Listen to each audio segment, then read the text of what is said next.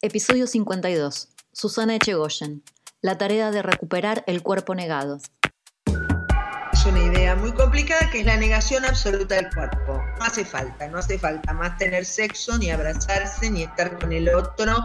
Porque bueno, uno se puede comunicar a distancia, te abrazo por la red.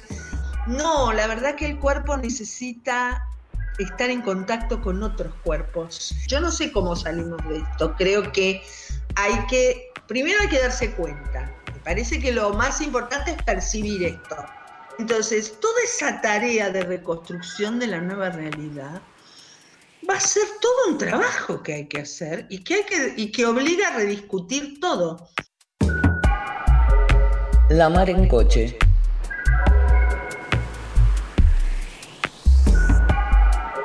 Podcast.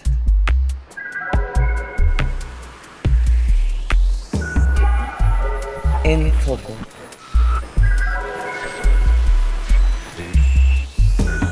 Alevosía, nocturnidad, sorpresa.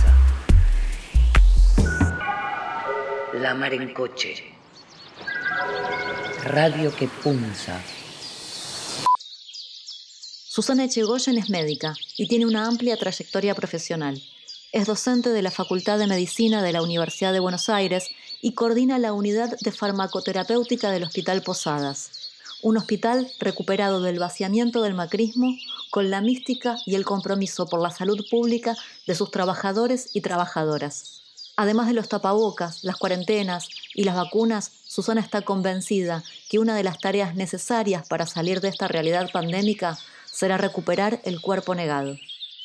Yo voy al Posadas, y, bueno, después eh, yo soy auditora en distintas obras sociales y bueno, tengo, tengo a cargo, por ejemplo, qué sé yo, COVID, los casos de seguimiento, así que, pero tuve que cerrar mi sala de trabajo. Estos tres meses, no pude ver pacientes, hice algunas cosas para acompañar a la gente que estaba haciendo trabajo conmigo corporal, eh, por internet, pero la realidad es que el trabajo corporal es corporal y presencial. No, nosotros este, no podemos reemplazarlo, por más que usemos Skype o usemos cualquier otra aplicación, no es reemplazable a distancia porque parte del trabajo terapéutico tiene que ver con la contención grupal y con la presencia del cuerpo. Nosotros trabajamos el cuerpo, entonces es justo lo que está negado acá. Y bueno, eso nos trae, me ha traído una serie de reflexiones y de preocupaciones. Y estoy, y a veces estoy mejor, como todos, ¿no? A veces estoy renojada, a veces estoy profundamente triste, porque más allá de que por supuesto el COVID es una realidad, y es una realidad este, que yo creo que tiene mucho que ver con cómo el hombre mete la mano. Yo la historia, viste, del pangolín y el murciélago, es una bella fábula para niños eso.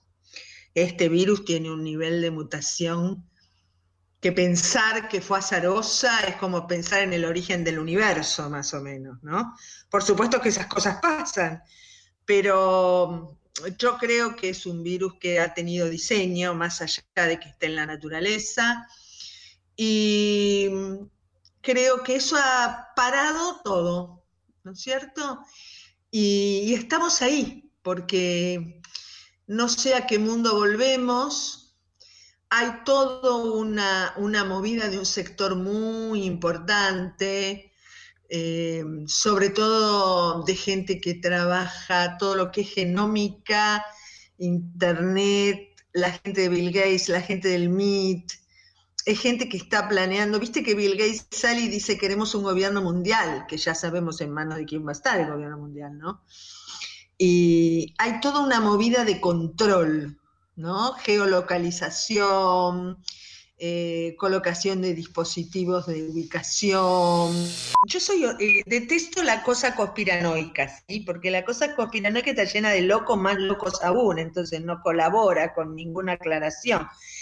Pero si es cierto y se sabe, y además ellos lo han manifestado, Israel parte del aparato militar y de comunicaciones de Israel, junto con Bill Gates, junto con el MIT, el Instituto Tecnológico Norteamericano, junto con varias compañías de soft, este, en las que tiene mucha inversión Estados Unidos, están desarrollando geolocalizadores, chips, microchips para insertar y tener no solo la geolocalización, sino el control absoluto sobre la vida, ¿no? Foucault, ¿qué diría sobre eso? El biopoder al mango, digamos.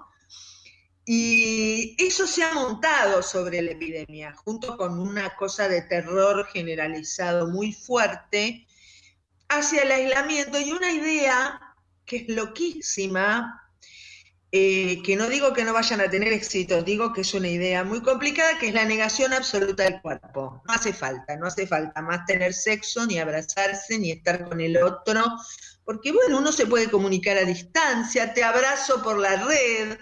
No, la verdad que el cuerpo necesita estar en contacto con otros cuerpos.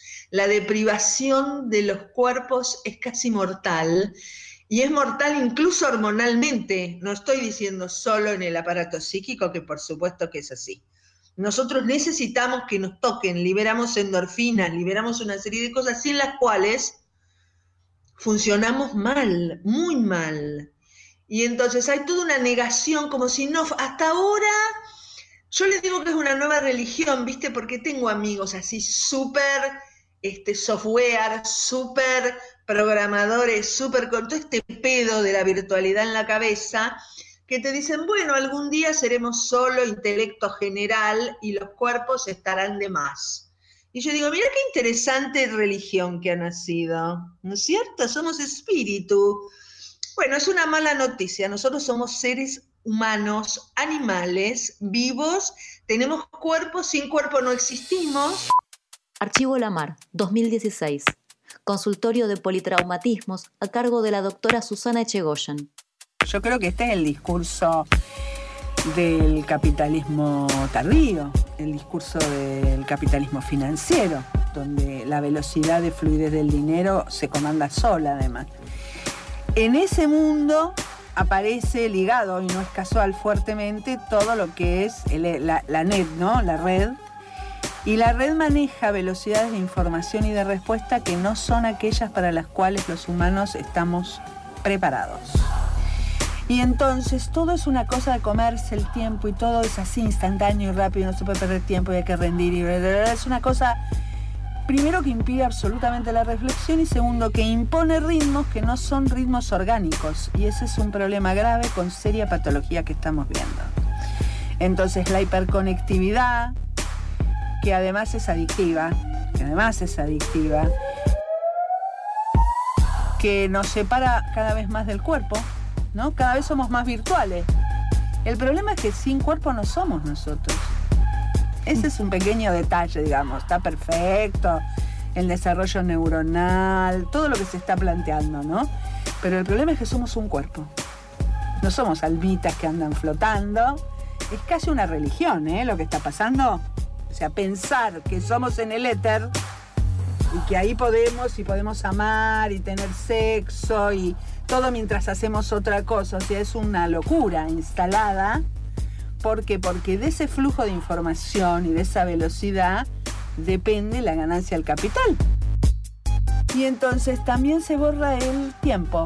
¿Qué pasó? ¿Qué, ¿Qué, fue antes? ¿Qué fue después? ¿Por qué? Porque no está inscrito en el cuerpo gran parte de lo que hacemos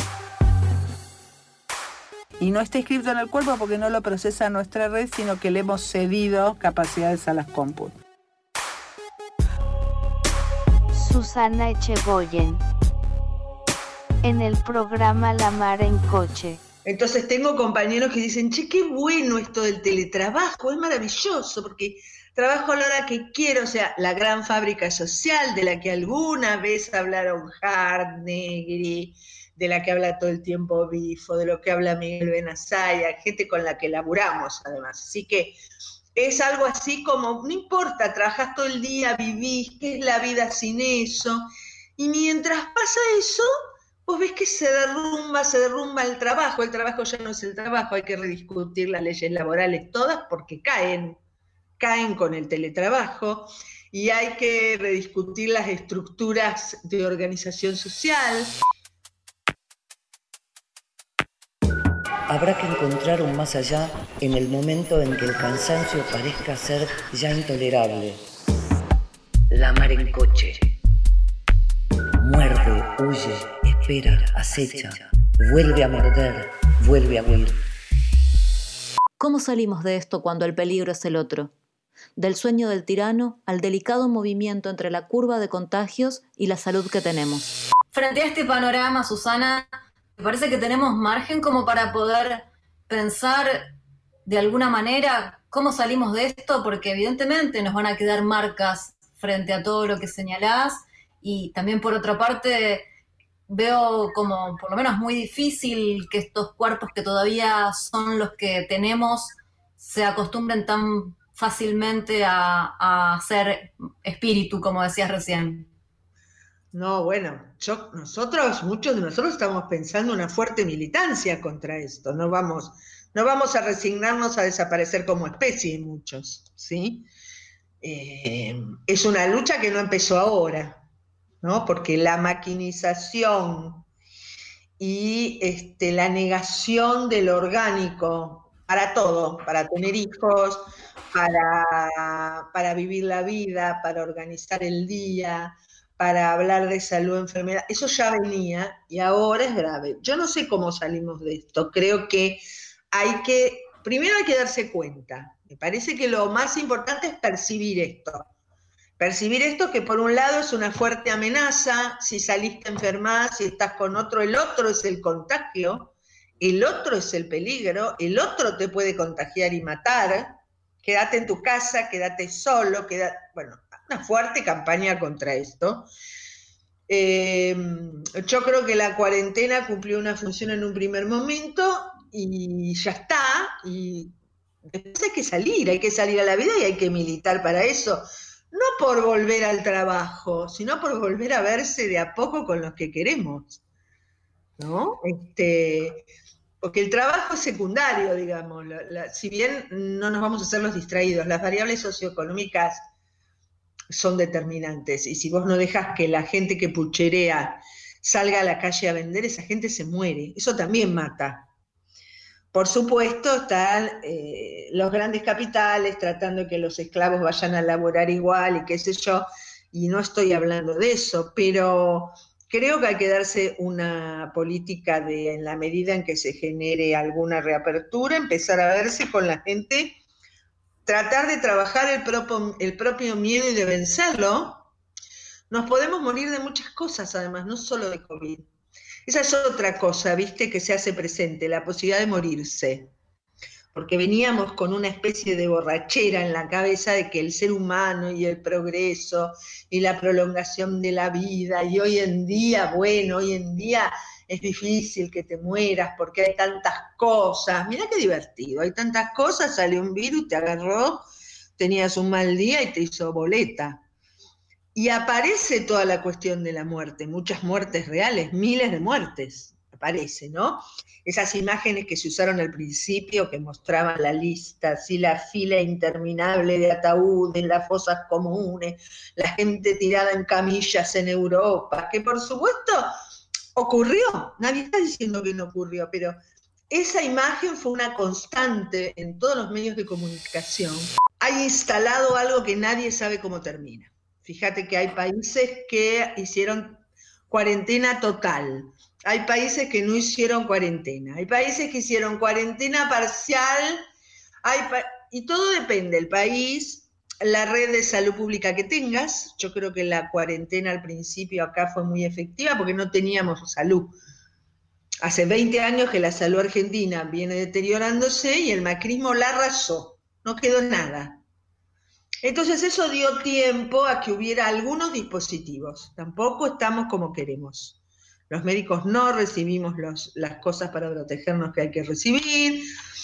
Es un tema aparte ese, ¿no es cierto? Pero la realidad es que en las primeras semanas fue, fue interesante esto porque no hubiera habido un lugar donde concurrir. Entonces, Uno tiene que tomar medidas, en eso yo le, me parece que estuvo bien, en base a tu país, tu realidad, tu estructura de salud. Nosotros tuvimos tiempo, el tiempo que no tuvo Italia, el tiempo que no tuvo España, el tiempo que no tuvo Francia, que, que entró así masivamente y tampoco tenían un sistema de salud porque lo habían rifado. Y por eso murió tanta gente. Ahora, esa cuarentena, en algún momento la tenés que empezar a levantar para que la gente empiece a inmunizarse con el virus, porque si no, te vas a tener que quedar encerrado para siempre. Susana, ¿a qué fase pasarías? Porque está claro que estamos viviendo un momento que es el sueño del tirano, ¿no? El miedo nos hace obedecer a todos. Como dice Miguel, ¿no? que cita este, las, epidemias, el sueño, epidemia, el sueño del tirano. No, yo creo que hay, que diferenciar el resto del país de la capital federal y provincia de Buenos Aires, quizás Santa Fe y Córdoba, ¿no? Que son los cuatro focos.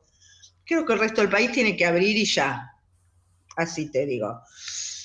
Creo que eh, hay. Creo que la ciudad de Buenos Aires es un desastre. No hablo de provincia no porque asevere que no lo es, sino porque desconozco lo que está pasando en este momento. Es decir, desconozco, pero ellos han armado muchas camas con mucho respirador que ha sido poco usado acá. Eso habla también muy bien de los médicos argentinos. Muy poca gente grave y respirada. Sí pacientes enfermos previamente que fallecieron, lamentablemente. Pero mm, fíjense que nosotros, me toco la cabeza porque toco madera, tenemos poca muerte. Por más que aumenten los casos, fíjense cómo se sostiene el número de muertos. Y la mortalidad es un indicador fuerte, porque que la gente se enferme, haga como una gripe y se pase 10 días en la cama y qué sé yo, es una gripe, no pasa nada. El problema es cómo te mata población. Lo que hizo la reta fue abandonar los barrios pobres, no hizo nada. ¿Qué pensó que iba a pasar? Iba a pasar esto. Eso cambia la epidemiología, si no ya podríamos estar levantando. Yo creo que eh, estas muertes de estos días, el aumento de casos, tiene que ver con que empezaron a testear. No habían testeado. Argentina tenía muy poco testeo y ese testeo aumenta mucho el número de casos. Y la mayoría son casos leves, por suerte, pero eso genera otra vez pánico y toda una pelea, porque lo que hizo la reta no tiene racionalidad. Él dijo una cosa y después hizo otra. Liberó la ciudad y esa, ¿qué va a pasar con eso? Todavía no lo sabemos, porque hay que esperar más o menos 14 días desde el momento en que él empieza a liberar y la gente empieza a salir a la calle hasta la presentación de casos. Hay que esperar entre 14 y 16 días. Ahí vamos a ver qué efecto tuvo la liberalización, ¿me entendés?, de las normas. No lo hizo racionalmente, lo hizo, eh, yo creo que lo hizo presionado por eh, la gente con dinero de esta ciudad, por los industriales, por los empresarios, porque no se entiende, primero quieren cerrar a todo el mundo y ahora libera de golpe mientras hay un pico que tiene que ver con que no se hizo nada en los geriátricos, con que dejaron a los barrios más pobres sin agua desde hace 15 días y nadie contesta. Cri, cri, silencio, nadie contesta.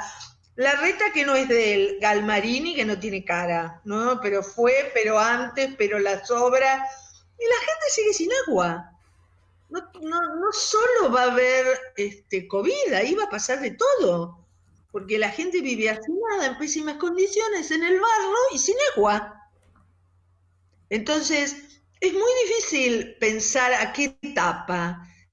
¿Y a qué etapa? ¿Qué sé yo a qué etapa? Esperá, ya que esperaste tanto, ahora liberó lo que liberó. Bueno, esperemos. Las liberaciones además hay que hacerlas... Eh, hay, varios índices para decidir cuánto liberas la cuarentena, qué fase pasás.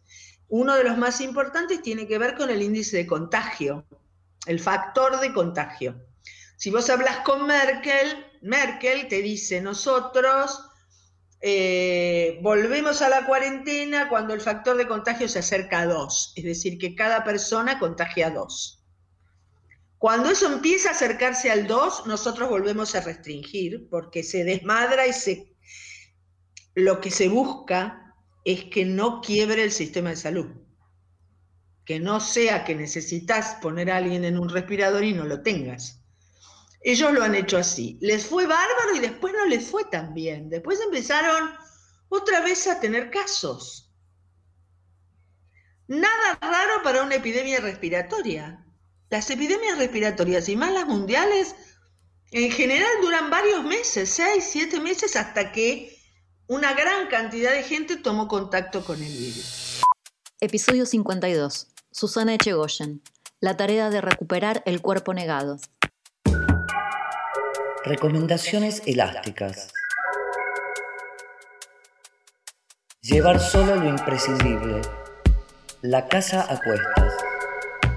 Atacar constantemente todo lo que es necesario para una vida normal y moderna.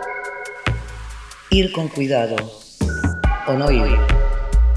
Garantizar un abastecimiento efectivo y duradero para toda la tropa. Decidir la balanza hacia el lado de la revolución. Así, poco a poco, se irán paralizando todas las ciudades. Coche. Foco de incendio.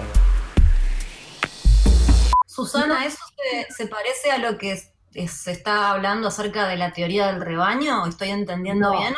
No, la teoría del rebaño es la corriente epidemiológica que dice que no hay que hacer cuarentena y que la gente tiene que tener contacto con el virus e inmunizarse, toda.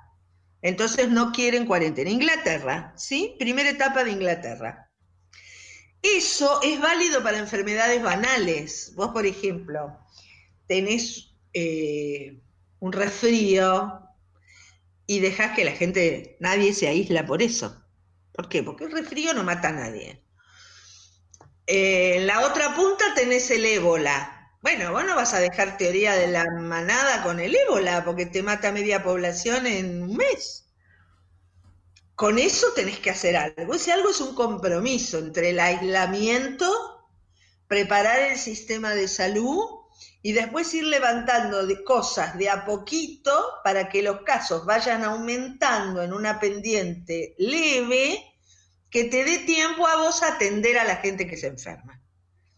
Ese juego es un juego muy complicado y hay que tener un sistema estadístico y epidemiológico local muy bueno y nosotros no lo tenemos armado.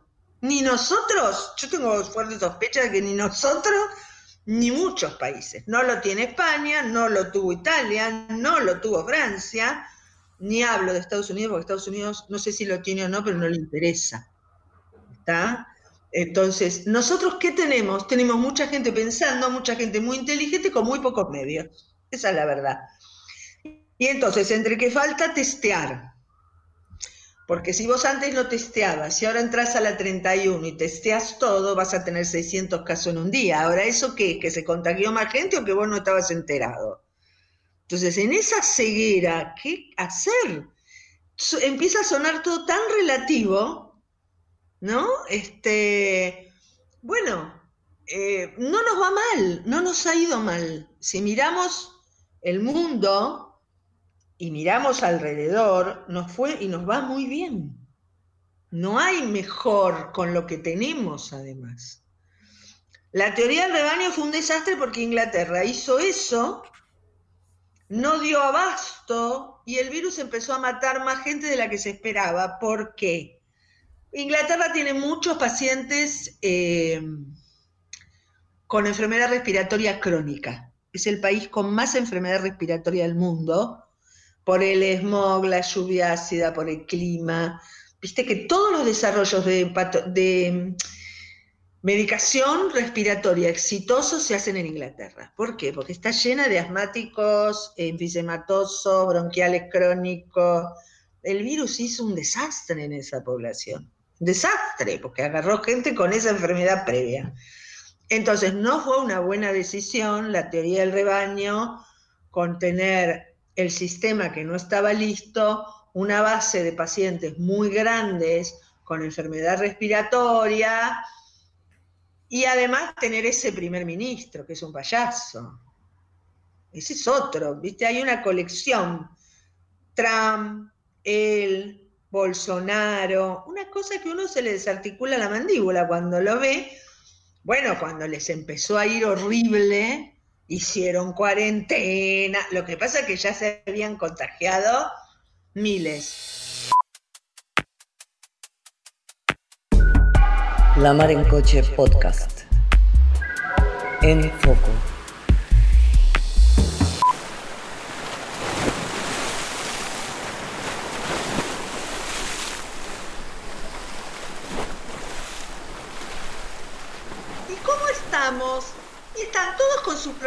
Personales, porque hay mucha gente joven, con chicos, que el marido está en trabajo, entonces está con- se queda con los chicos mientras trabaja, las médicas, los las farmacéuticas. Y, y la verdad que es eso, esperando si se, si se pone peor. No hay pánico. Distinto es la gente de administrativos, etcétera, que está muy asustada, creo yo. Entre los médicos y los enfermeros no he- si yo te digo que he percibido mucha locura, mucha histeria, es mentira. Hay una como una cosa de tranquilidad. Pero nosotros ya pasamos la gripe aviar y también tuvimos un festival. Nosotros recibimos sarampión todos los días, dengue. Estamos, el Hospital Posadas es de derivación.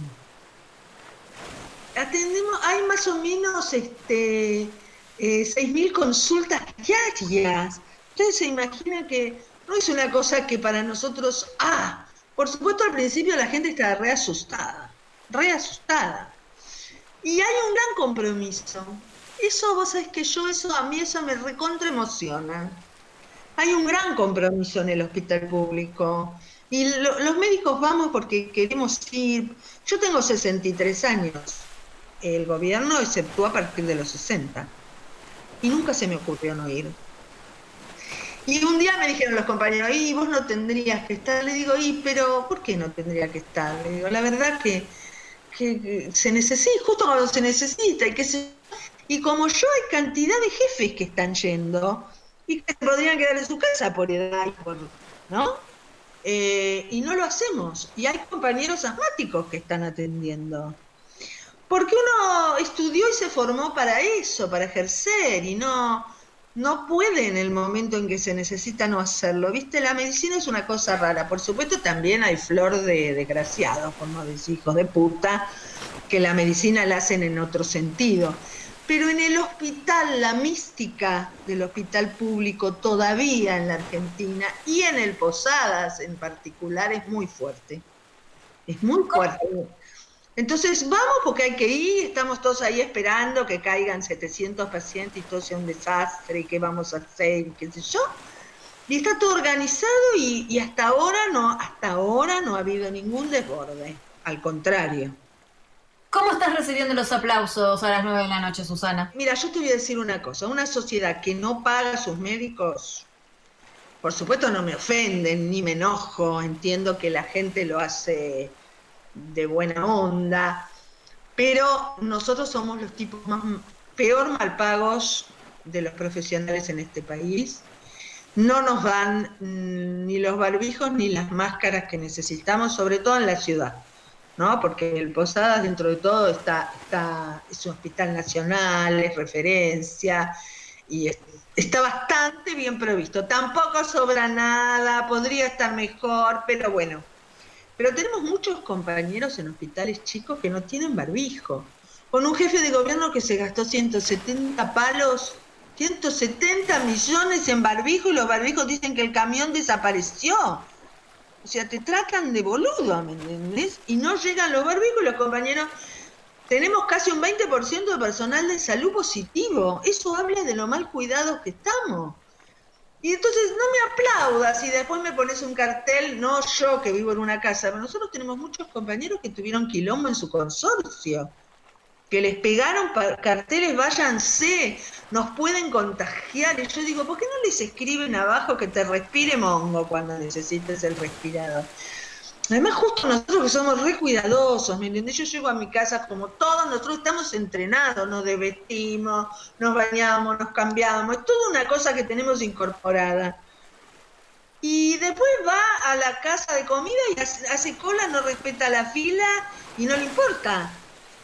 Entonces, eh, la verdad que quisiera, por supuesto, mm, agradecemos mucho los aplausos, pero nos encantaría que se valorice la atención y que se valorice sobre todo los que estamos en hospitales públicos. Le quiero decir que a la gente que se atendió en hospital público le fue mejor que en los privados. No solo acá, acá en Italia, en Francia, es una constante.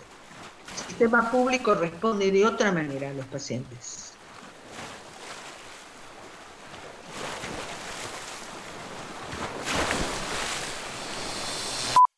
Susana, ¿qué me contás de esos soldados precarios que se vienen fortaleciendo en este momento, como pueden ser eh, los chicos y chicas del delivery o las cajeras de supermercado, que son una suerte de primera línea impensada en este momento, ¿no?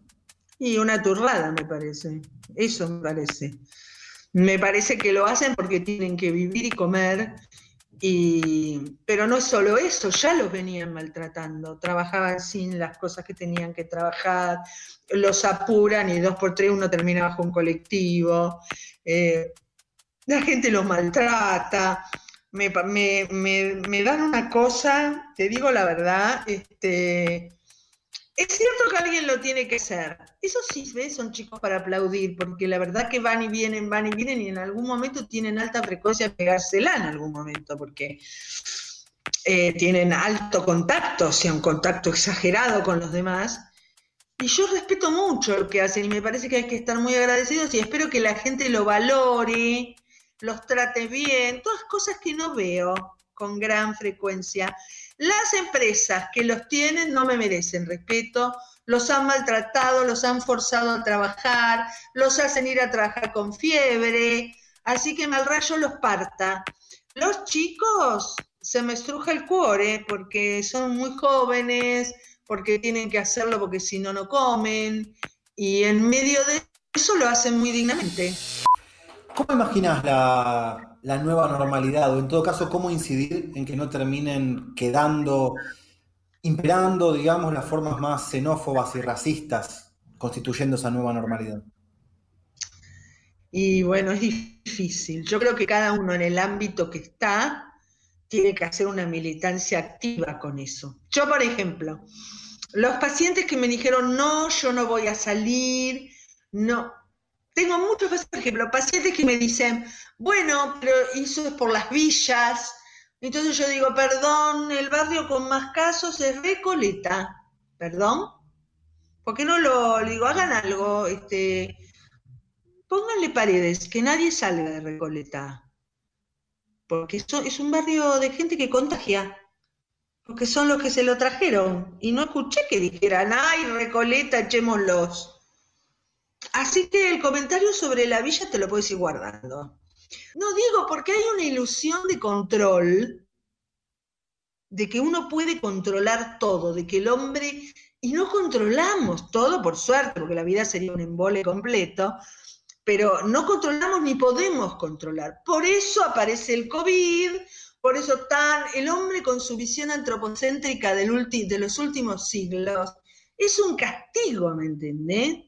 Porque cree que tiene todo controlado y no tiene nada controlado. Ha quedado a la vista que no tiene nada controlado.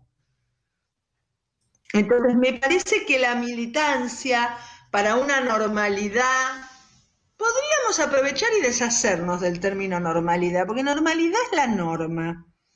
Y a lo mejor no hay que, no hay que hacerle tanto caso a la norma, lo que hay que construir es otra cosa cuando salgamos de esto. ¿Cómo creo que va a ser? Creo que va a ser difícil. Y creo que todos los que dicen que la humanidad va a haber aprendido y será un mejor lugar, mm, no me parece. Me parece que es una batalla a dar. No me parece que la gente haya aprendido mucho. Susana, te escucha, te escucha Alberto y se nos viene encima, ¿eh? Y yo no soy una predicadora como bigotes, es verdad. no, no, este, eh, no lo dice solo Alberto, toda la socialdemocracia lo dice, ¿viste? lo escuchás a, Sánchez en Europa y dice las mismas pelotudeces. Todos habremos aprendido. Y yo discuto, incluso yo tengo amigos en, el movimiento Diem, ¿viste? En el Diem para una nueva Europa, Varoufakis, toda la socialdemocracia. Y dicen estas cosas y yo les digo, ¿ustedes de dónde sacan que la gente está mejor? Yo noto un creciente fascismo en una proporción interesante de la población. También es cierto que hay una crispación en otra. Es verdad esto. Pero bueno, es una batalla dar. A mí no me parece que el hombre esté aprendiendo solidaridad con esto que pasa. No veo mucho eso, no lo veo. Sinceramente, no lo veo en los barrios, no lo veo en cómo la gente huye de los pobres, que quiere quemar las villas, no lo veo, no, no lo veo, por lo menos no lo veo como que naturalmente floreciera otro mundo. No, no, me parece que esa va a ser una dura batalla. La mar en coche. Barrer de un soplo la tela de araña de la cortina de mentiras. Hay, había una creciente, había dos cosas crecientes, la maquinización en el sentido de adaptar la vida a las velocidades eh, y los comportamientos maquínicos, ¿no? Sobre todo de la compu, de la red, con velocidades que no son humanas, con prácticas, ya venía, eh, hay encuestas que muestran que la, gente joven mm, tiene mucho menos sexo que antes, por ejemplo. Una cosa tremenda. Eh, sexo carnal, digo, ¿no? Sexo, no sexo virtual. Em, yo creo que hay cosas que, que ya venían. El trabajo, el homeworking era algo que acá no estaba, pero en Europa ya estaba bastante instalado.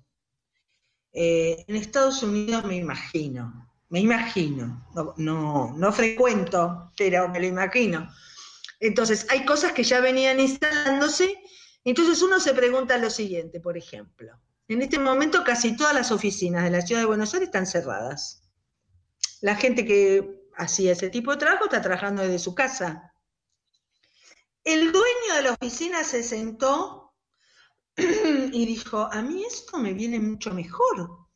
No me rompen, no pago la oficina, no pago luz, no pago gas, se lo paga la gente que hace homeworking, no pago refrigerio, no doy tickets para comida todos los días, no sé, vamos a renegociar qué es vacaciones. ¿Ustedes que no están haciendo ese cálculo? Ese cálculo lo están, si no lo hicieron ya en estos días que tuvieron. ¿Esas oficinas se van a reabrir? Yo tengo mis serias dudas. ¿Es necesario basarse 10 horas en la oficina? No, definitivamente no, y esto lo ha demostrado. La gente se da cuenta. No te tenés que cambiar, no tenés que viajar, no tenés que estar dos horas hablando boludeces con tus compañeros. Sí, pero eso tiene otro costado, que es que hablar boludeces con tus compañeros es parte de formar un equipo. Y si bien el clima laboral es muy malo en general, porque los lugares son lugares donde uno no la pasa bien. Sí es cierto que uno tiene compañeros y que hay tareas, todas las creativas, por ejemplo, que es muy difícil hacerlas si uno no se ve. Si uno no tiene esa ocurrencia de decirle algo al otro que está haciendo algo al lado, tirarle un papelito, de toda esa interacción sale una parte del trabajo que está siendo negada.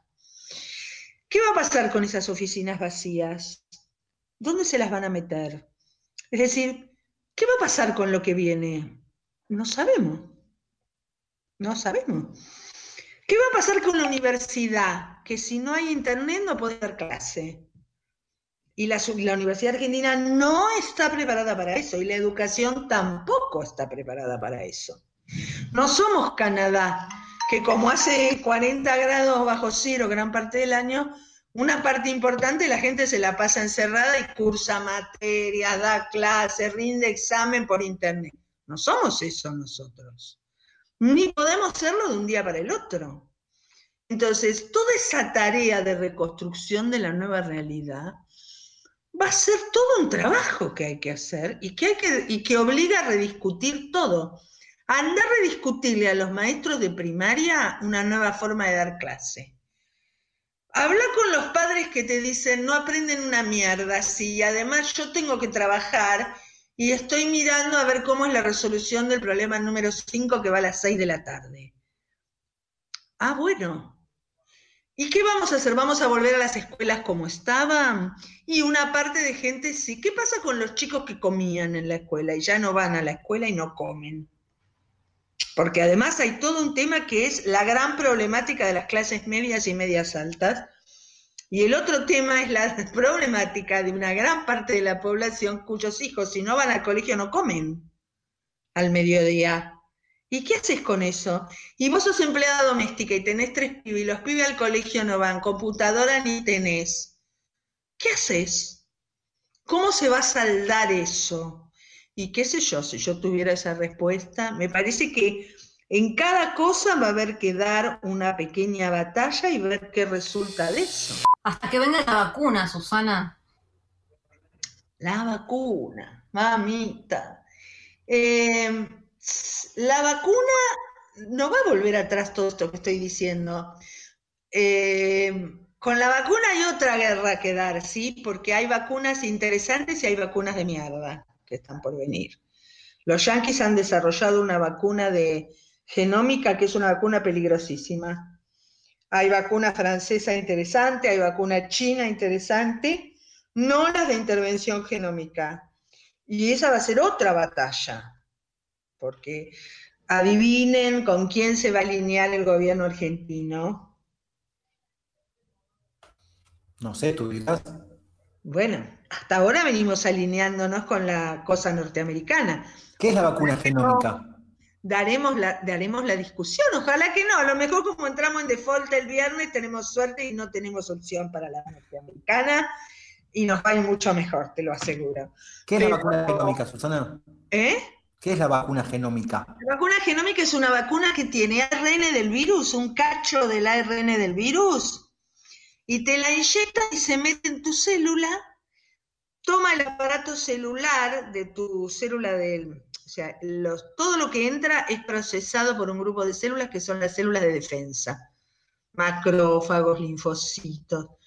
Entonces, esas vacunas genómicas que nunca se usaron hasta el momento, se meten en la célula, toman el aparato genómico de la propia célula humana y la hacen trabajar expresando en esa célula algunas partículas que son del virus y eso genera formación de anticuerpos. El problema es que nadie sabe qué va a pasar una vez que el ARN se metió en tu célula. Y muchos expertos dicen que eso es peligrosísimo. En lo personal, me van a tener que atar para dármela. ¿Está? Por supuesto, no es lo mismo que meter un pedacito de proteína y generar anticuerpos, porque la proteína no se va a reproducir sola de manera descontrolada. Entonces, hay opciones de vacunas que van a estar más piolas y opciones de vacunas que son una porquería. Nosotros, vos sabés que yo soy la directora del Laboratorio de Nanofarmacología de la Universidad de Buenos Aires y nosotros presentamos un proyecto de investigación con un ayudante para una probable vacuna con proteína, nunca genómica. Vamos a ver. El fragmento del consultorio de politraumatismos de Susana Echegoyen corresponde a una pieza editada por la radioparticipante Eugenia Di Rozzi. El segmento completo lo podés escuchar en nuestro blog www.marencoche.wordpress.com. Episodio 52. Susana Echegoyen. La tarea de recuperar el cuerpo negado. La Mar en Coche somos Maru Valguter, Ariel Izajarov, Celina Sereno, Diego Espliar. Locución artística, Carmen Valiero. Textos artísticos basados en La Guerra de Guerrillas, de Ernesto Che Guevara. Todos los episodios en marencoche.wordpress.com y en Spotify.